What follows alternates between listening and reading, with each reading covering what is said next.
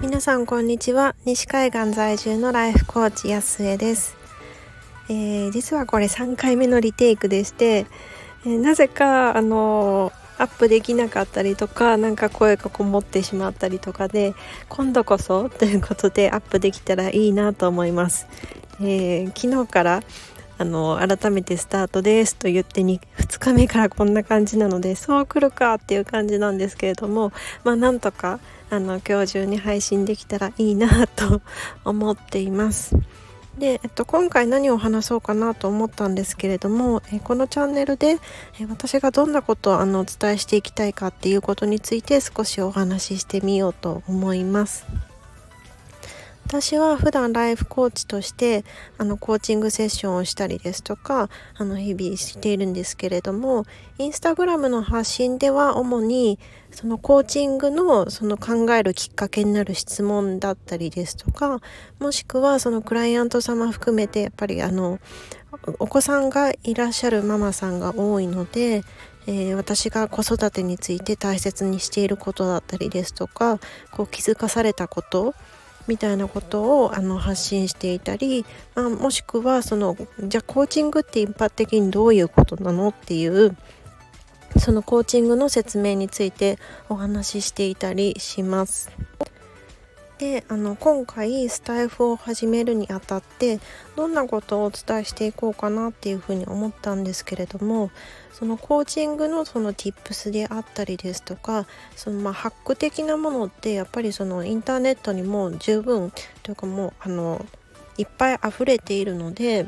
それよりもそれを実際に私が体験してみたりやってみたりしてどういうふうに感じたかでどういうふうなことを思ったかっていうそのやってみたこと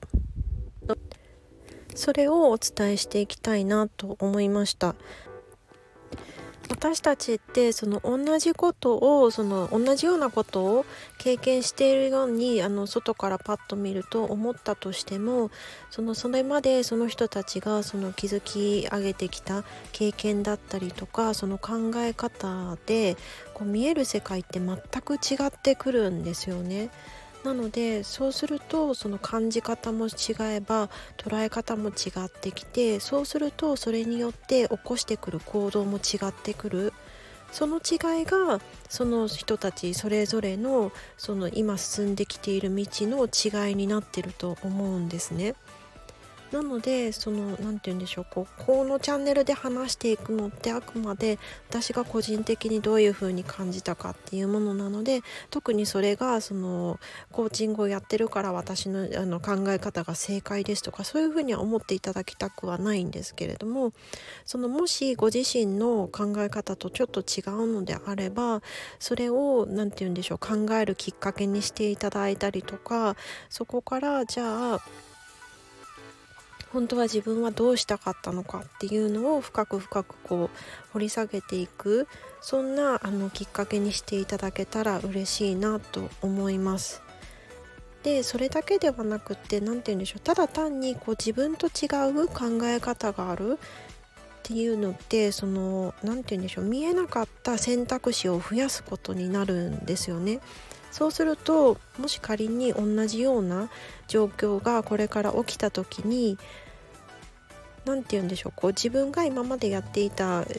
やり方以外に他の方法もあってでそこから自分が選ぶことができるもうこれしかなくてこうしなきゃっていうのじゃなくてこう選べるっていうことってその自分が作り出していける自分が変えていけるっていうその大きなパワーになると思うんですよね。そんなきっかけ作りになるような発信にできたらいいなというふうに思っています。今回は、えー、この配信を始めていくにあたって私がどんなことをお伝えしたいのかっていうことについて少しお話をさせていただきました。えー、午前中のアメリカの午前中のうちに配信をと思ったんですけれどももうすっかり夜も暗くなってしまって日本の皆さんももうお昼も過ぎていると思うんですけれども皆さんにとって今日が素晴らしい日であることを心からお祈りしています。